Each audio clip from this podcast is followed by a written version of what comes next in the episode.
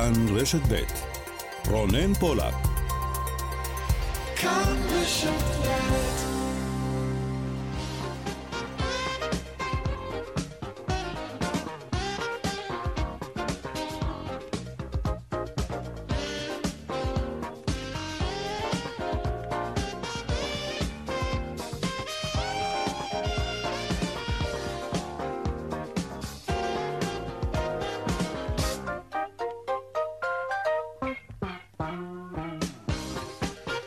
עכשיו ארבע ועוד חמש דקות, צבע הכסף, התוכנית הכלכלית כאן ברשת ב', שלום לכם, מועדים לשמחה, תודה שאתם איתנו גם היום, יום ראשון, בחול המועד סוכות. מפיקה את התוכנית היום רונית גור אריה, טכנאית השידור אילריסה בלדר כץ, אני רונן פולק, והמייל שלנו, אתם יודעים, כסף כרוכית כאן.org.il, אנחנו מיד מתחילים.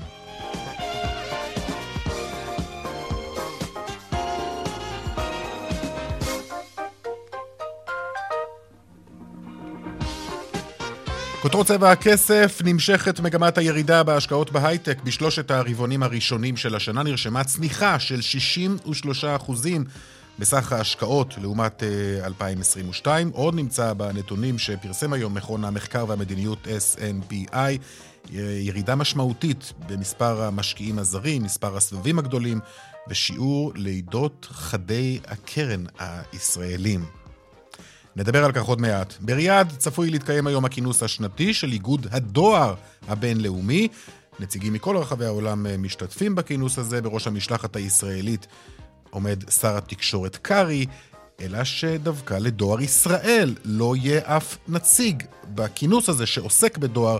שלום דנה ירקצי, כתבתנו לענייני כלכלה. שלום רונה, נכון.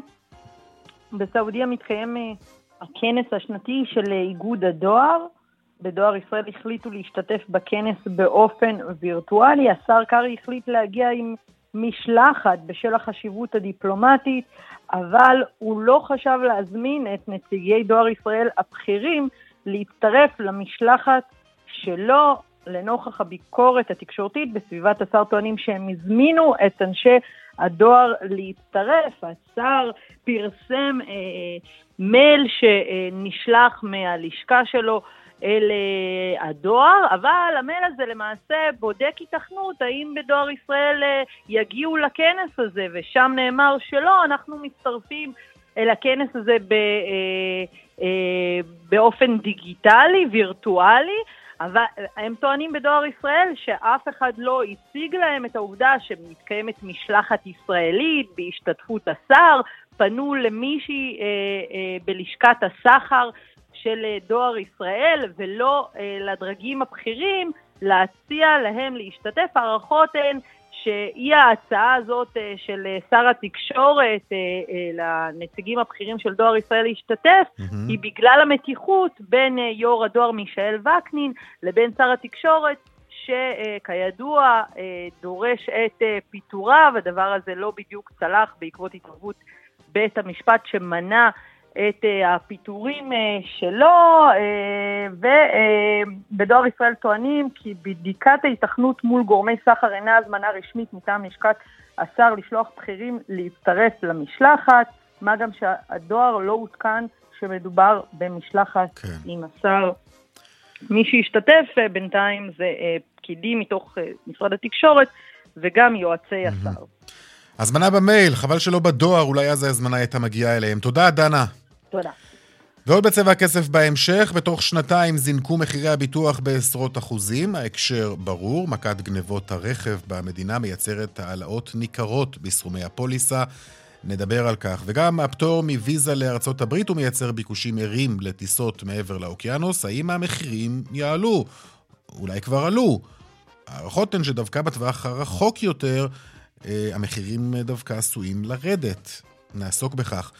ועוד בהמשך על מחירי האייפון 15 בישראל, היום נחשפו המחירים, גבוהים יותר מבעבר בכ-10 עד 15 אחוזים, ודאי לא תופתעו, תופתעו גם לשמוע שיש מי שמוכנים לשלם.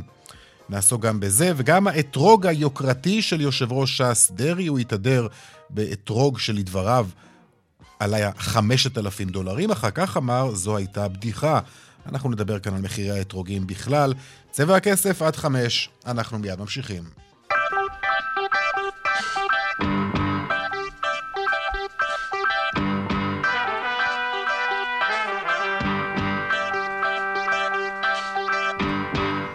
אנחנו פותחים בהייטק הישראלי, שרושם רבעון שביעי ברציפות של ירידה בהשקעות. בתשעת החודשים הראשונים של השנה צלל ההייטק הישראלי ב-63 אחוזים בסך ההשקעות, זאת לעומת התקופה המקבילה אשתקד.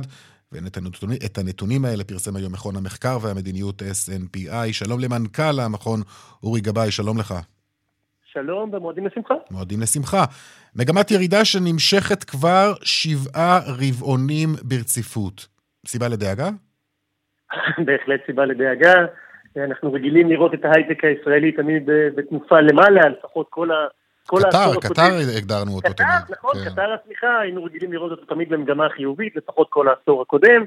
אה, אפילו בתקופת הקורונה, תקופה שאני מזכיר, היינו בסגרים, לא יצאנו מהבית, ראינו נתונים הרבה הרבה יותר טובים בנתונים של 2023, אה, בהחלט סיבה לדאגה. מה, מה אנחנו רואים בנתונים האלו? אה, אז אנחנו רואים באמת גם ירידה בהשקעות, ירידה מתמשכת, גם משקיעים שבעבר השקיעו בהייטק הישראלי, שעכשיו הרבה פחות מהם משקיעים, אנחנו מדברים בעיקר על משקיעים זרים שמתחילים. להיעלם ככה מהאופק שלנו של ההשקעה בהייטק. אה, ואפילו דברים אה, שככה קצת יותר פיקנטריים, פעם היינו רואים הרבה יוניקורנים ישראלים, הרבה חברות שהערכות שלהם אה, מעל מיליארד דולר, ככה נולדות חדשות לבקרים. עכשיו זה הפך להיות ככה משהו די, די נדיר, ובעצם רק יוניקורן ישראלי אחד נולד בשנה האחרונה, מתוך אחד. 60, רק אחד מתוך 60 בעולם, אנחנו במקום ככה עם מדינות כמו ליכטנשטיין ואינדונזיה, שגם הם ייצרו יוניקורן, יוניקורן אחד, לא בדיוק המדינות שאנחנו רגילים להיות איתן באותה... אה, באותה קבוצה. עכשיו, למה צריך לייחס את זה, או למה אנחנו יכולים לייחס את זה?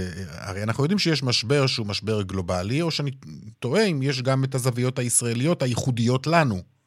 אז קודם כל ברור שיש משבר עולמי, אה, ומה שאנחנו חווים פה בארץ הוא נגזרת אה, של המשבר העולמי הזה, זה בוודאי אין ספק, אנחנו גם רואים שהירידות מתחילות שבעה רבעונים אחורה, זאת אומרת, זה לא איזו תופעה של השלושה רבעונים האחרונים.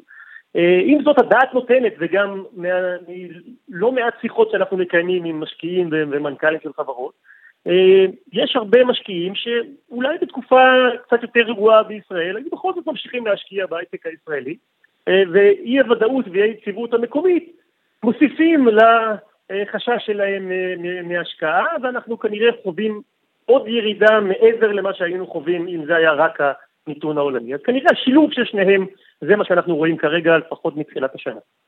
אתמול אה, דיבר, אני לא יודע אם שמעת את אה, יושב ראש ועדת הכספים, משה גפני, אה, הוא דיבר בכינוס פוליטי לכבוד החג, ושם הוא אומר שהכלכלה במצב מצוין, וגם ההייטק במצב מצוין, ושראשי המשק הסבירו לו מה עלול לקרות כאן לכלכלה אם הרפורמה המשפטית תעבור, והנה עבר זמן, והכלכלה במצב מצוין. אתה יודע מה? בוא נשמע קטע מהדברים שלו.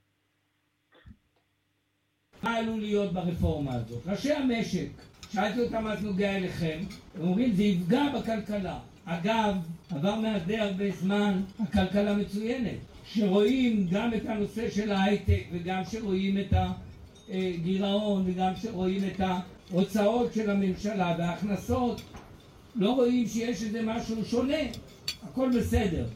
הכל בסדר, אומר אה, גפני.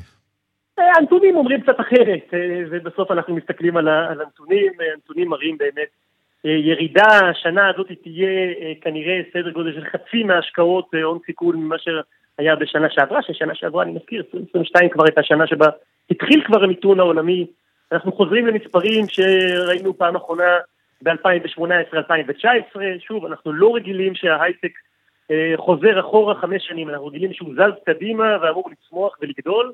אה, וזה לא מה שאנחנו רואים פה כרגע. Mm. אפשר להתווכח אם זה מסיבה א', ב' או ג', אבל להגיד שהמצב טוב, אני חושב שהנתונים מראים אחרת. אז מה, יש, מה אפשר כן לעשות?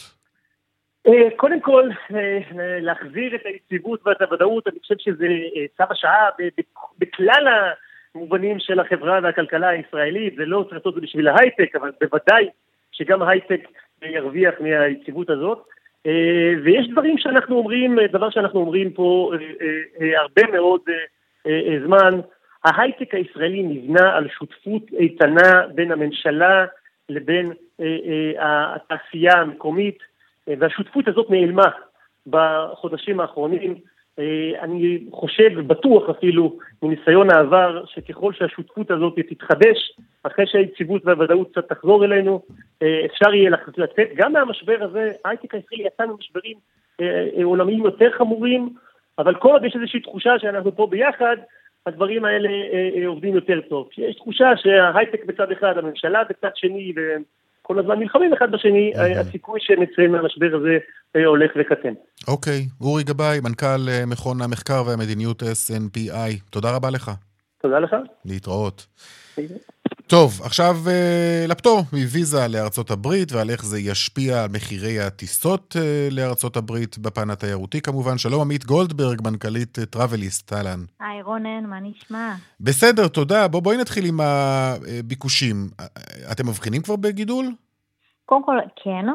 ממש יום אחרי ההכרזה כבר ראינו גידול של בסביבות ה-22% בחיפושים לניו יורק mm. ו-30% בחיפושים למיאמי. אה, אני מניחה שהגיד, שהגידול הזה רק אה, יגדל אה, ככל שנתקרב יותר לנובמבר, כי בסוף הפטור ייכנס אך ורק עד ה-30 לנובמבר, ואז אנחנו באמת צופים לראות ביקושים מרהיבים. מה, באמת הוויזה עד כה מנעה מאנשים אה, לנסוע לתפוח הגדול או בכלל לארצות הברית?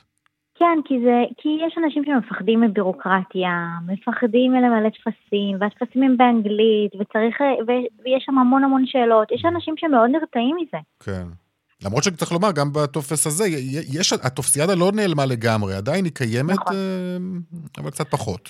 היא, היא קצת יותר מעודנת, היא גם קצת יותר זריזה.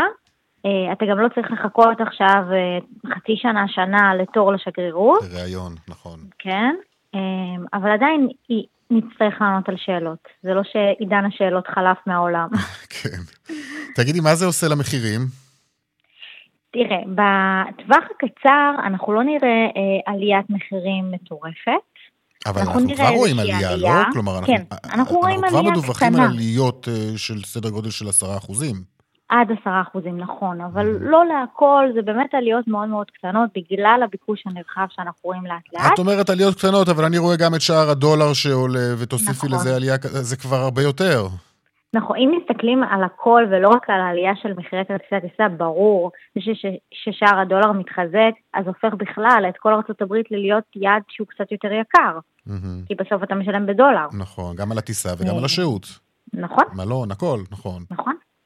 אה, אם אתה מסתכל על הריביות במשק, ברור, אנשים אה, לאט לאט אה, מתחילים לחשב מחדש את התקציב שלהם. אז רגע, תני לי סדר גודל של מחירים היום לארצות הברית. בואי נגיד לא עונה בוערת, אלא אחרי החגים. מחירי חורף מטיסות ישירות מתחילים משהו כמו 700 דולר לטיסה לניו יורק. עם עצירות ביניים אפשר למצוא גם אפילו בפחות, בסביבות ה-500 דולר. איפה את מוצאת ב-700 דולר? יש, יש תאריכים, במיוחד לדצמבר, אבל קר. כן? אוקיי, רגע, והמחירים עכשיו התייקרו? 700 דולר זה מחיר שלפני הפטור מוויזה או אחרי? לפני. לפני. אחרי הפטור אנחנו נראה בערך עשרה, כמו שאמרת, עד עשרה אחוז אה, עלייה בינתיים, אז אנחנו נראה שנגיע למחירים של 800, 850 דולר. אני מניחה שלקראת נובמבר אנחנו נראה עלייה הרבה יותר גבוהה, אבל לטווח הרחוק אני לא צופה שתהיה עלייה. Mm. כי בסוף יהיה הרבה יותר ביקוש, חברות התעופה יפתחו עוד קווים. אהה, אוקיי, זאת אומרת היצע הטיסות יגדל. כן. אנחנו רואים שכבר אל על הודיעה שהיא, אה, שהיא משאירה את קו החורף כמו קו הקיץ, אה, ושבקיץ היא תפתח עוד קווים. ובצורה משמעותית זה אומר שכולם מתכננים שהביקוש יהיה מאוד גבוה לניו יורק, בכלל ארצות הברית, כן? אוקיי, אבל אם הביקוש גבוה, אז המחירים אמורים לעלות, אבל את אומרת שהם הם, הם לא צפויים לעלות. אם עוד קווים, אם יפתחו עוד קווים, אז המחירים ירדו, יכול להיות. נכון. אוקיי, בטווח הרחוק זה מה שיקרה, מה זה טווח רחוק אה, להערכתך? כבר החורף הקרוב? לא. לא. עונה הבאה, פסח עונה הבאה. אהה. ואז מה הסדר גודל, או שקשה להעריך? קשה להעריך. זה מאוד מאוד ישתנה, זה תלוי במחירי הדלק, זה תלוי בריביות, כמו שאמרנו. אה, תלוי בכל כך הרבה דברים. אה, זה עשוי להשפיע בכלל על טווח מחירים, גם ליעדים אחרים, אירופה למשל? בטח, בטח. ככל שנראה ביקוש גבוה יותר לארה"ב, אנחנו כנראה נראה ביקוש קטן יותר לאירופה. Mm-hmm. ואז אנחנו נוכל אה, לטוס לארה"ב במחירים שאנחנו מכירים היום לאירופה. זה בהחלט משמעותי. אם זה, יעשה, אם זה יעשה טוב גם לטיסות uh, ליעדים אחרים, שלא רק uh, ארצות הברית, אז זה בהחלט uh, בשורה. לגמרי. היום היקף הטיסות לארצות הברית, מהו, את, את יודעת להגיד לנו מהו, איפה ממוקמת ארצות הברית בטבלת היעדים המבוקשים? בטבלת היעדים המבוקשים זה מאוד מאוד משתנה. בקיץ ראינו את ניו יורק מובילה לעיתים, mm-hmm. וגם אם מסתכלים על דוחות נתב"ג אפשר לראות שארצות הברית באמת זה אחד מהיעדים שהרבה אנשים טסים אליהם, גם בטיסות קונקשן. צריך להגיד את זה גם. כי בסוף המון המון אנשים טסים עם קונקשן ולא ישיר. לאחרונה בחורף אנחנו רואים אותה קצת, את, את ארצות הברית קצת יורדת, כי בסוף זה הרבה יותר קשה לטוס בקור הזה לניו יורק אה, והאזור, אה, אבל אני צופה שארצות הברית תהיה בשיא הביקושים. כן, טוב. בטופ הטבלה. אוקיי, אגב, סוכות עכשיו, נכון? עד כמה עמוס... לא, לא, זה, זה שסוכות אנחנו, אני יודע, כן, אבל עד כמה נתב"ג עמוס בימים אלה? מאוד. אה, ימי השיא חלפו, זאת אומרת, עברנו את ימי השיא של, ה, של נתב"ג. בכל המועד אנחנו צופים לראות ימים עמוסים, אבל לא כמו ראש השנה. אה, שהיה באמת אחד הימים הכי עמוסים שנתב"ג ראה השנה. כן, מי שטס, כדאי שיגיע שלוש שעות לפני, שיהיה מאוד מאוד אה, אה, סבלני, כי בסוף תורים זה תורים. וגם הוא שילם הרבה יותר מן הסתם, ובשבוע הבא, אם יש לך קצת יותר סבלנות ויכולת גם, אה, המחירים יורדים. משמעותית יורדים. משמעותית. אפשר למצוא אותה חבילת נופש ב-30-40 אחוז פחות. וואו. כן. טוב, מי שיכול, כמובן, אה, אז עדיף. עמית גולדברג, מנכ"לית טראבליסט, אה, תודה רבה לך וחג שמח. תודה רבה רונן, חג שמח. להתראות. ביי ביי. עכשיו לאייפון 15 שהגיע ארצה והיום גם החלה המכירה המוקדמת שלו. כמה זה יעלה? שלום, דפנה הראל כפיר, אתר פואנטה.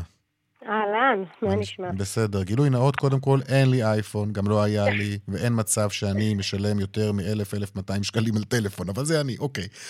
עכשיו, מה, מה, מה בואי, בואי ספרי לנו, מה, הטלפונים הגיעו כבר, נכון? האייפונים לא, הגיעו? לא, הם עוד לא הגיעו, הם הושקו, הם, בארצות הברית הם כבר הגיעו לצרכנים, בארץ היום רק מתחילה הזמנה מוקדמת, והם יתחילו להימסר תוך כעשרה ימים בערך. Mm. זאת אומרת, בעצם כרגע נפתחה רק ההזמנה המוקדמת.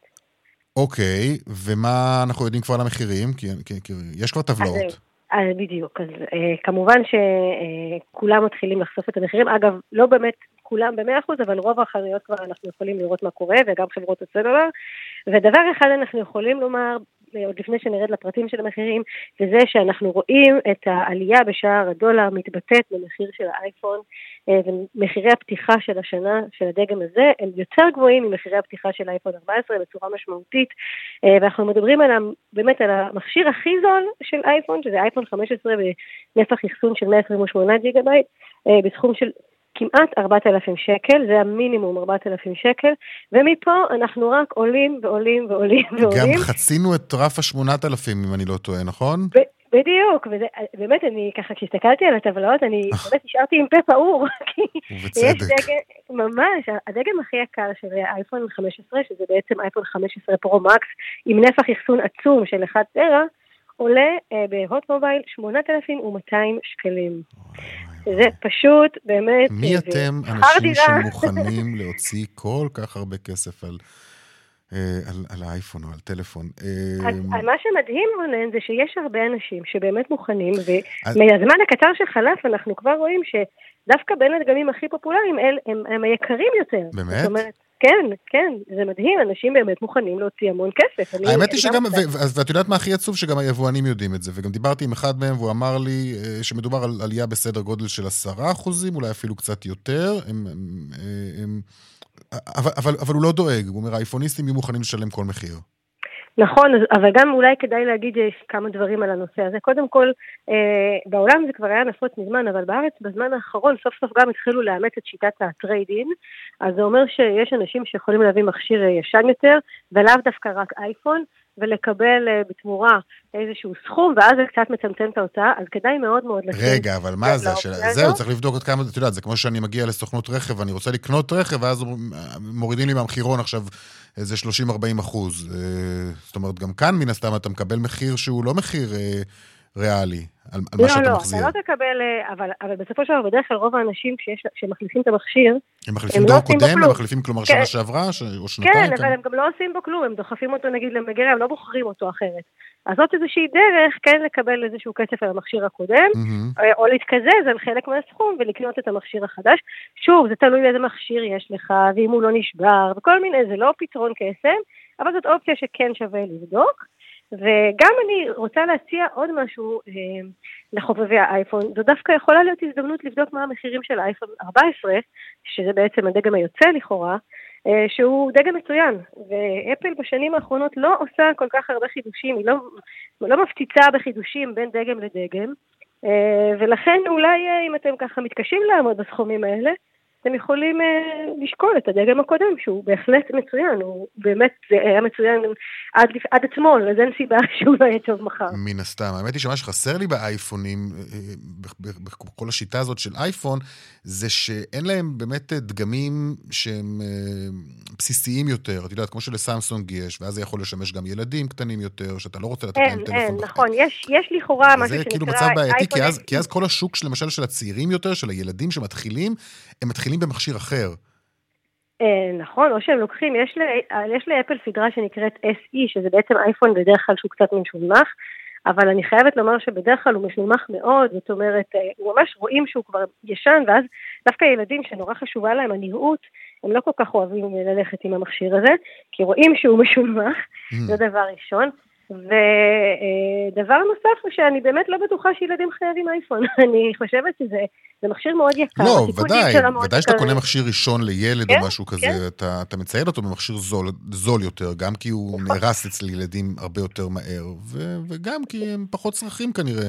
כן, אה, אבל אם ציינת קודם את העניין שאין דגמים, דגמי בסיס, זה מה שבאמת מרגיז ככה באפל, כי היא השיקה בסדרת אייפון 15, כמו בסדרה הקודמת אגב, ארבעה דגמים, שלכאורה מחולקים לדגמי בסיס ודגמי פרו, אבל גם הדגם הבסיסי, כמו שאמרתי קודם, הכי זול, בנפח אחסון הכי נמוך, שזה 128 ג'יגה, גם הוא עולה 4,000 שקל, מהמם. אז זה באמת מאוד יקר, אבל את החידושים העיקריים, היא באמת שמרה רק לדגמים המתקדמים. ואם אתה רוצה באמת את המצלמות המתקדמות שלה, אה, של, ו- ואת המעבד החזק ביותר שלה, אתה תהיה חייב להוציא הרבה יותר מ-4,000 שקל. אתה תצטרך לשלם על דגם פרו מינימום, מינימום 5,150 שקל. וזה המון המון כסף. עכשיו, אה, לעו- לעומת אה, ארה"ב ואירופה, את יודעת מה, מה הפערים? אז תראה, אנחנו, אה, ביחס לאירופה אנחנו די דומים, אבל שוב, צריך לזכור גם פשוט שהדולר והיורו שניהם התייקרו, ולכן אנחנו משלמים יותר מאשר בעבר. וביחס לארצות הברית זה קצת קשה בדרך כלל להשוות, כי אה, המחיר שם תמיד מוצג ללא מיסים, ואז צריך לקחת בחשבון Mm. שבכל מקום המיסים הם אה, קצת שונים. אה, אז אפשר לראות את המחירים בארצות הברית, זאת לא בעיה, אבל צריך תמיד לזכור שהם מחירים שמוצגים ללא מיסים. למשל, אם הטלפון שהזכרנו שהוא עולה כאן 4,000 שקל, הוא אצלנו כבר מגולם עם המס, בחו"ל זה בעצם עולה 800 דולר לפני המיסים, שזה כאילו 3,050 שקל, אבל על זה כמובן צריך להוסיף, להוסיף מיסים, אז, אה, אז זה לא יוצא כזה הבדל גדול. אבל פשוט, שוב, בגלל שער הדולר אנחנו משלמים יותר השנה. כן, הרבה יותר. כן. אוקיי, דפנה הראל כפיר, אתר פואנטה, תודה רבה לך. תודה רבה. להתראות. מועדים לשמחה. מועדים לשמחה, בואו נראה מה קורה בכבישים. אז ככה, איילון צפונה עמוס ממחלף חולון עד רוקח, ודרומה ממחלף רוקח עד לגוארדיה. דרך החוף צפונה עמוסה מרשפון עד נתניה, דרך שש צפונה עמוסה ממחלף נשרים עד בן שמן, ממחלף קסם עד ניצני עוז וממחלף באקה עד עין תות. דרך 65 מזרחה עמוסה ממחלף עירון עד ערערה ומאחוזת ברק עד צומת נאורה, מערבה מצומת הסרגל עד צומת מגידו. דרך ארבע צפון עמוסה מרעננה מרכז עד מחלף דרור, דיווחים נוספים בכאן מוקד התנועה כוכבי 9550 ובאתר שלנו. עכשיו הפסקת פרסומות, אחר כך אנחנו נדבר, אה, יש לנו פרק שלם על ענף אה, הרכב, גם ביטוחי הרכב שמתייקרים ובכלל על ענף הרכב אה, בתקופה הזאת לקראת סוף השנה, גם המיסוי על הרכבים החשמליים שעומד להצטמצם עוד, כלומר, לא המיסוי, אלא ההטבות שהיו אה, למי שרכשו רכבים אה, חשמליים. אה, טוב, פרסומות כבר חוזרים. עכשיו אה, 32 דקות אחרי ארבע, בואו נדבר על ענף ביטוחי הרכב. בתוך שנתיים, מחירי הביטוח המקיף בישראל עלו ב-45 אחוזים. ביטוח החובה עלה ב-6 אחוזים וחצי, זה המון, וגם זה יוקר המחיה, וגם זה מכביד מאוד על הארנק שלנו, אה, וגם זה מחיר שאנחנו נאלצים לשלם. שלום עידו פרידמן, מנכ"ל בסטי. שלום לך, רונן. Uh, תשמע, היום בדרך לעבודה שמעתי מגוון רחב של פרסומות של חברות ביטוח שמספרות לנו ככה בחצי חיוך על כמה זול אצלם ועד כמה כדאי לנו ומומלץ לנו, אבל אנחנו הרי יודעים את האמת, המחירים עולים. כן, המחירים אה, עולים מאוד. האמת שלא צריכים כל כך מהר להאשים את אה, חברות הביטוח לטעמי, כי הן בעצמן מתמודדות עם תופעה גלובלית, למען האמת, והיא כל מה שקורה בשוק החלפים בעצם. בשנתיים האחרונות. אוקיי, בואו עוד, רגע נדבר על הלמה, אבל בואו בוא נדבר על, על, על המחירים עצמם. כן. תן לנו דוגמאות, בכמה עלו המחירים. בעצם אנחנו רואים אה, שלושה פלחים עיקריים בישראל של מכוניות, זה יכול להיות המשפחתיות. בשנתיים האחרונות המכוניות המשפחתיות עלו בקרוב ל-60% במחיר הביטוח המקיף שלהן. אה, הפלח השני הוא כל עולמות דווקא של ה-SUV. 50 אה, אחוז עלייה, זה כל החבר'ה שנוסעים על מיצובישי אאוטלנדר וכאלה, mm-hmm. ודומיו. והפלח השלישי הוא מכוניות המיני. אז אם יש לך היום יונדאי i10 שכזאת, או קאיה פיקנטו, אתה גם יכול להגיע לאזורים של 45 אחוז עלייה וואו. בביטוח הרכב שלך, במקיף. זה אה, המון. כן, זה עליות מאוד משמעותיות, אין ספק. טוב, עכשיו בואו נדבר על הלמה. הלמה הוא די ברור. בסופו של דבר, כמו שציינתי, זו תופעה עולמית. בעקבות הקורונה, אה, שרשרות האספקה של אה, כל נושא החלפים אה, נפגעו קשות בייצור. עכשיו, כשאין חלפים, מתפתחת תופעה אחרת לחלוטין. הדבר שהכי קרוב לחלף הזה שאין לך, הוא פשוט רכב נוסע שקיים עם החלפים האלה, ופשוט אנחנו רואים תופעה של גניבות משוגעת. אנחנו יכולים לראות שרק בישראל חברות הביטוח, אם בשנת 2020, לפני שלוש שנים בלבד, התמודדו עם גניבה של סדר גודל של 4,000 אה, רכבים בשנה, הן עומדות עכשיו בשנה הזאת קרוב על, ב, ב, בכיוון של 9,000 גנבות רכב בשנה. התופעה הזאת של גנבות הרכב היא משוגעת. לא, היא בהחלט משוגעת. אגב, זה נושא שאנחנו נדבר עליו גם מחר, אה, על נתונים משוגעים שאנחנו רואים של כל חברות האבטחה, גם איתורן, גם אה, פויטנר, על, על, על עליות של, של 230 אחוזים לעומת הרבעון השלישי לפני שנתיים. כן, כשאתה מדבר על 230 אחוזים, אתה כולל את כל הרכבים, אבל אם אתה תסתכל על הרכבים החשמליים, לדוגמה, שנה מול שנה, וזה, אתה יודע, בסוף זה נושא של מספרים, זה גם יכול להגיע ל-900 אחוז פר הרכבים החשמליים, גונבים אותם לתוך ראשי, רש... אה, לרשות הפלסטינית, משתמשים בסוללות שלהם בכלל לחשמל. אז אתה רואה פשוט תופעה משוגעת של זה. מעבר לזה, אגב, אתה יכול לראות שגם בהיקפי אה, תשלומי הביטוחים, אה, בשנה הזאת אה, בנוגע לתאונות. אנחנו נוסעים יותר מכוניות על הכביש, המסלולים שלנו כנראה לא יותר רחבים. התשתיות אה, כנראה פחות טובות. התשתיות, כן, אנחנו יותר עצבניים אולי, mm-hmm. ואתה רואה את השוק הזה צומח לסדר גודל של החזרים של 9 מיליארד שקלים בשנה על, על תביעות בטיחותיות בגין תאונות. כל הדברים האלה בסופו של דבר מתגלגלים אלינו, הצרכנים. אין לנו ברירה אחרת אלא לבדוק את עצמנו טוב טוב לפני שאנחנו באים לחדש את הביטוחים שלנו ולבדוק איפה אנחנו יכולים להשיג את העסקה הטובה ביותר בכל עולמות הביטוח שלנו, אם זה מקיף, אם זה צד ג'. אה, ויש אכן פערים, כלומר, גם אחרי כל ההעלאות האלה, יש עדיין פערים עצומים בין החברות. אנחנו בתוכנית הזאת בודקים אחת לכמה זמן פערי מחירים, וזה לעיתים מגיע לבאמת 2,000 שקלים פער בין חברה לחברה על פוליסה. לגמרי. הסיבה היא, הציבור צריך לדעת ממה מורכב בעצם החישוב של הפרמיה שלו לביטוח. בעצם יש שני מרכיבים עיקריים, זה איזה רכב אתה נוסע, והדבר השני זה הפרופיל שלך כנהג, בין כמה אתה, אה, גברים, נשים, האם היו לך תאונות בעבר, או איזה שהן תביעות ביטוח, ובעצם בין כל חברה לחברה יודעת להעריך אחרת את הסיכונים שלה. ובעצם חברה יודעת להיות אטרקטיבית בסדר גודל של לפחות 20% לקהל מסוים. אבל לא רק, אגב, היא יכולה להיות אטרקטיבית יותר עבורך אם יש לך רכב מסוים ש- שהיא מתמקצעת בו, נכון? נכון, לדוגמה, יכול להיות שיש לה איזה הסכם חלפי מסוים עם, אה, יבואן מסוים, יכול להיות שהם הסכם מוסכים. כל הדברים האלה גורמים לחברה בעצם ברכבים מסוימים להפחית מחירים, לקחת את הסיכון בצורה יותר מחושב, מחושב ובעצם להעניק לך מחיר mm-hmm. יותר טוב. ולכן ההשוואה... ההשוואה מאוד חשובה, אין ספק. אני זוכר, בפ... אני, בפעם האחרונה שאני חידשתי, אני לדעתי עברתי משהו כמו אה, עשר חברות. כן, אז היום אתה יכול לעשות את זה באמצעות, במקום לעבור אחד-אחד, אז אני אעשה קצת פרסום שהוא לא סמוי, כי אני פשוט אגיד אותו בגילוי נאות, כמו בסטי.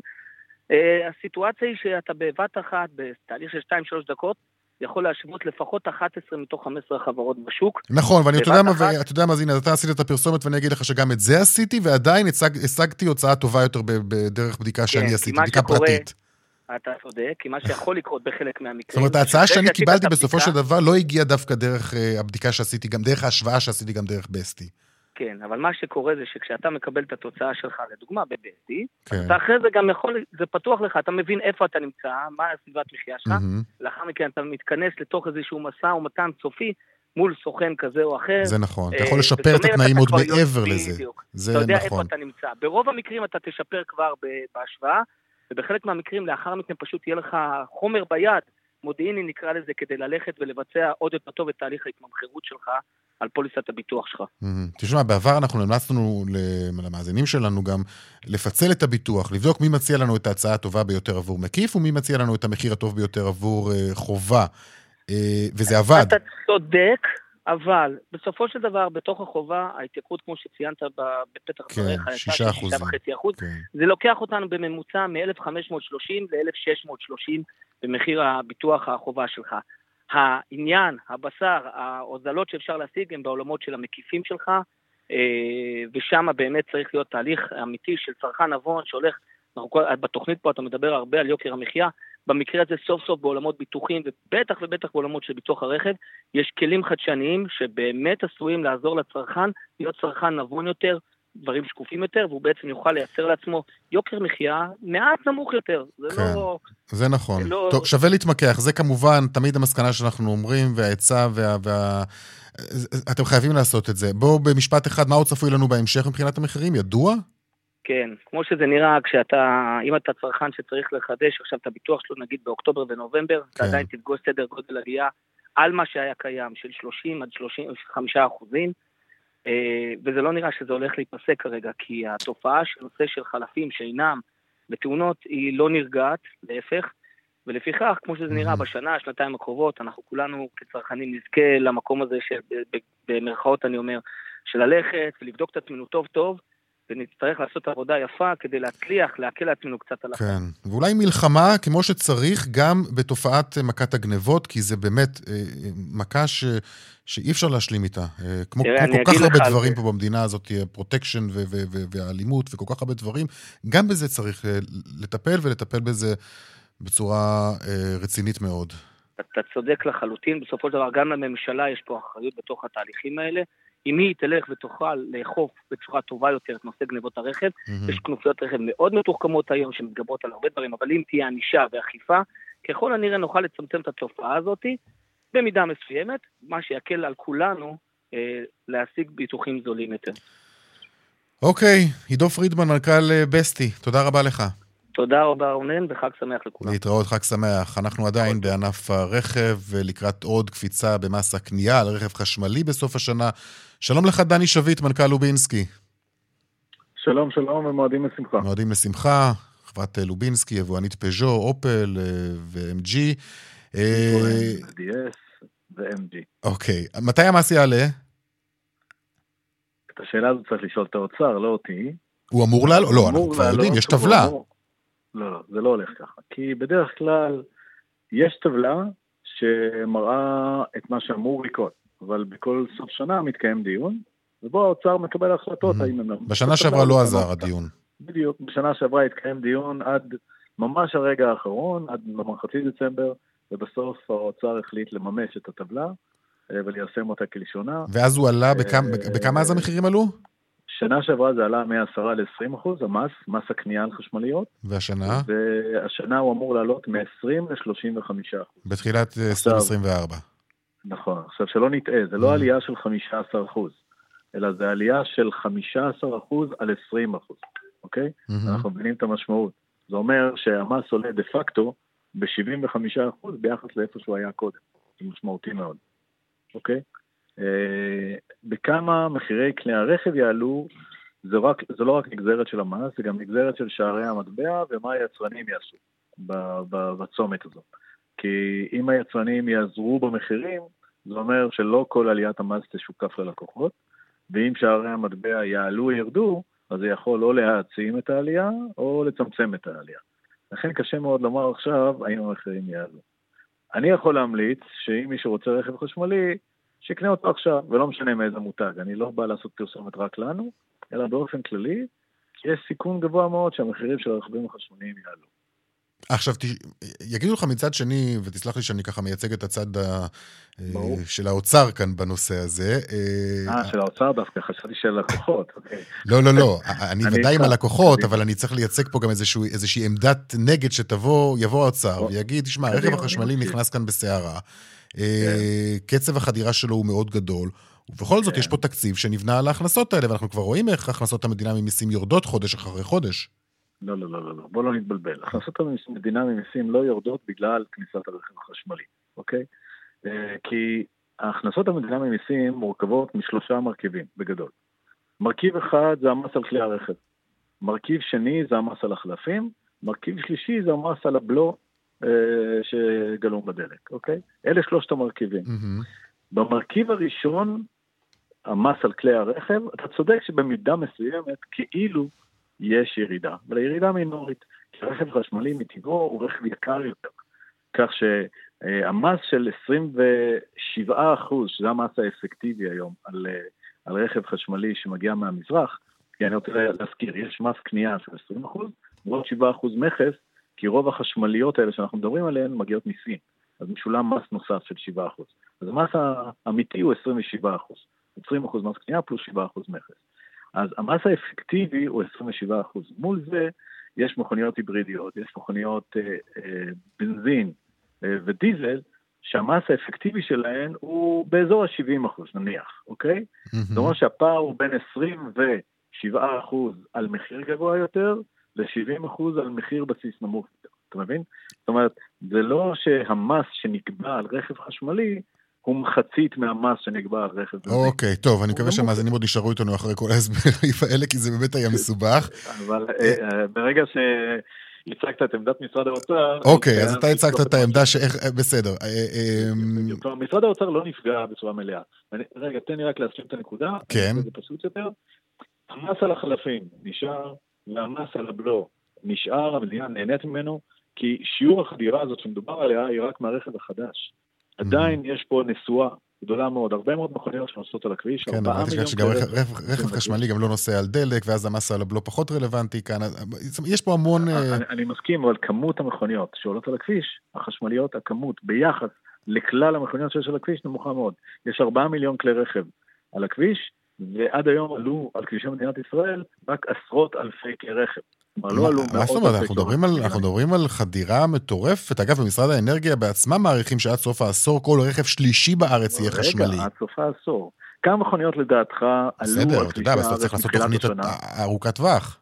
אבל אנחנו מדברים כרגע על ינואר שנה הבאה. לא דיברנו על תוכנית החומש הבאה.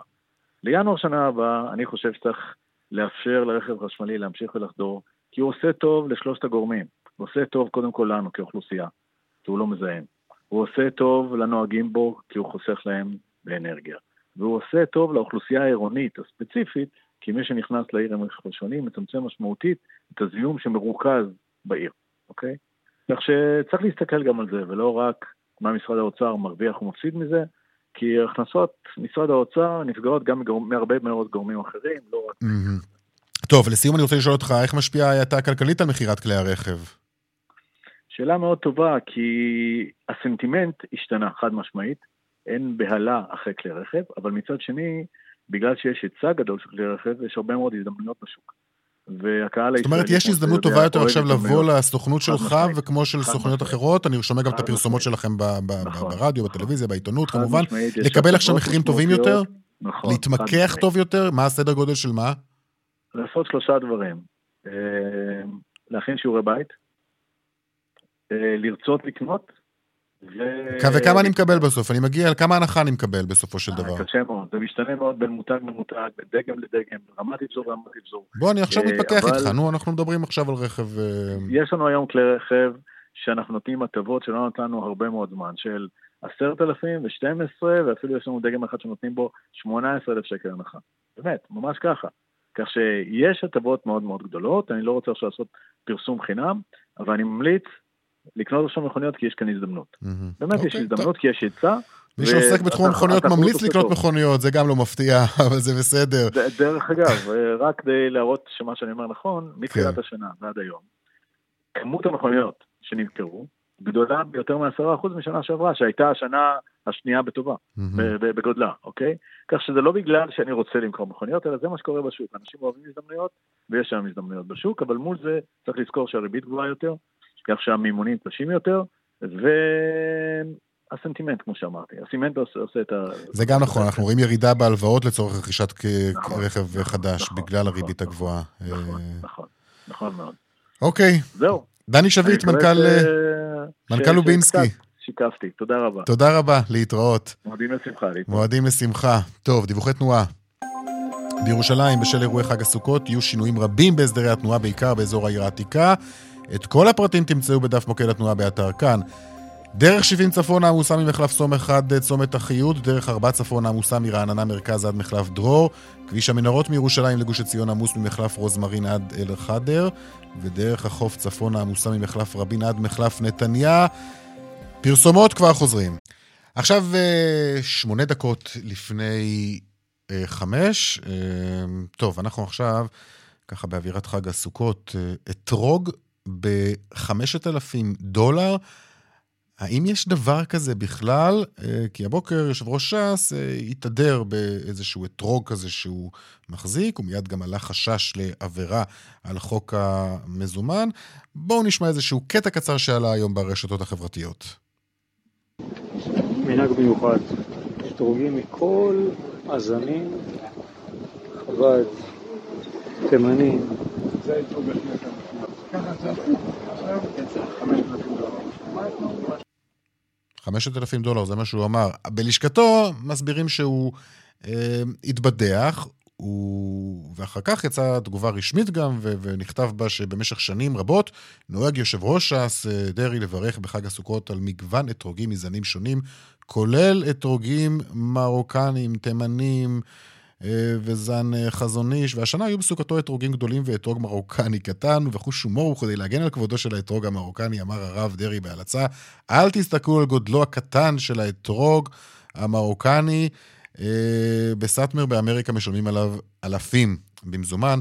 כאמור, הם אומרים שהדברים נאמרו בבדיחות הדעת, והאתרוג עצמו, כמו כלל האתרוגים, אה, רכש אותו אה, הרב דרעי בארץ במאות שקלים בלבד כמנהגו.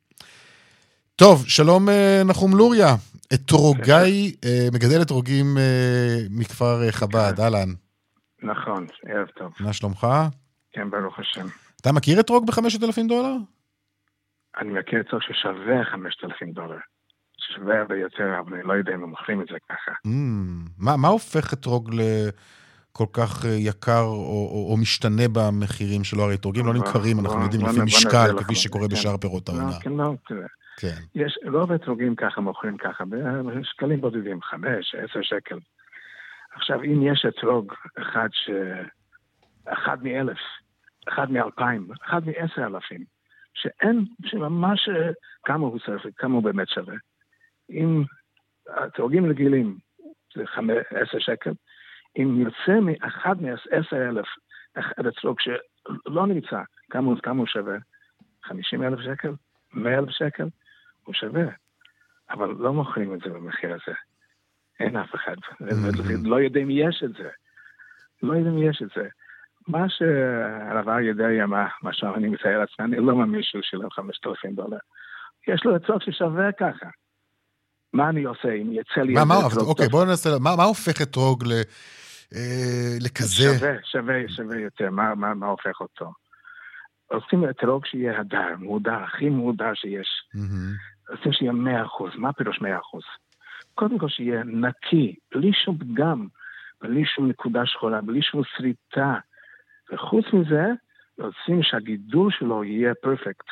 ממש ישר, הכל הכל. תלך, תמצא אתרוג ענקי, ושהוא יהיה על האתרוג כן. הזה המאה אחוז. בגלל זה אנחנו רואים הרבה אנשים שבוחרים את האתרוג שלהם, הם ממש הולכים עם זכוכית מגדלת ומחפשים כן, כן, אבל הם יודעים איך לבטא אותו, אבל שיהיה ממש זה, mm-hmm. אם זה 100 אחוז, 5,000 דולר זה כלום, אבל אין בנמצא.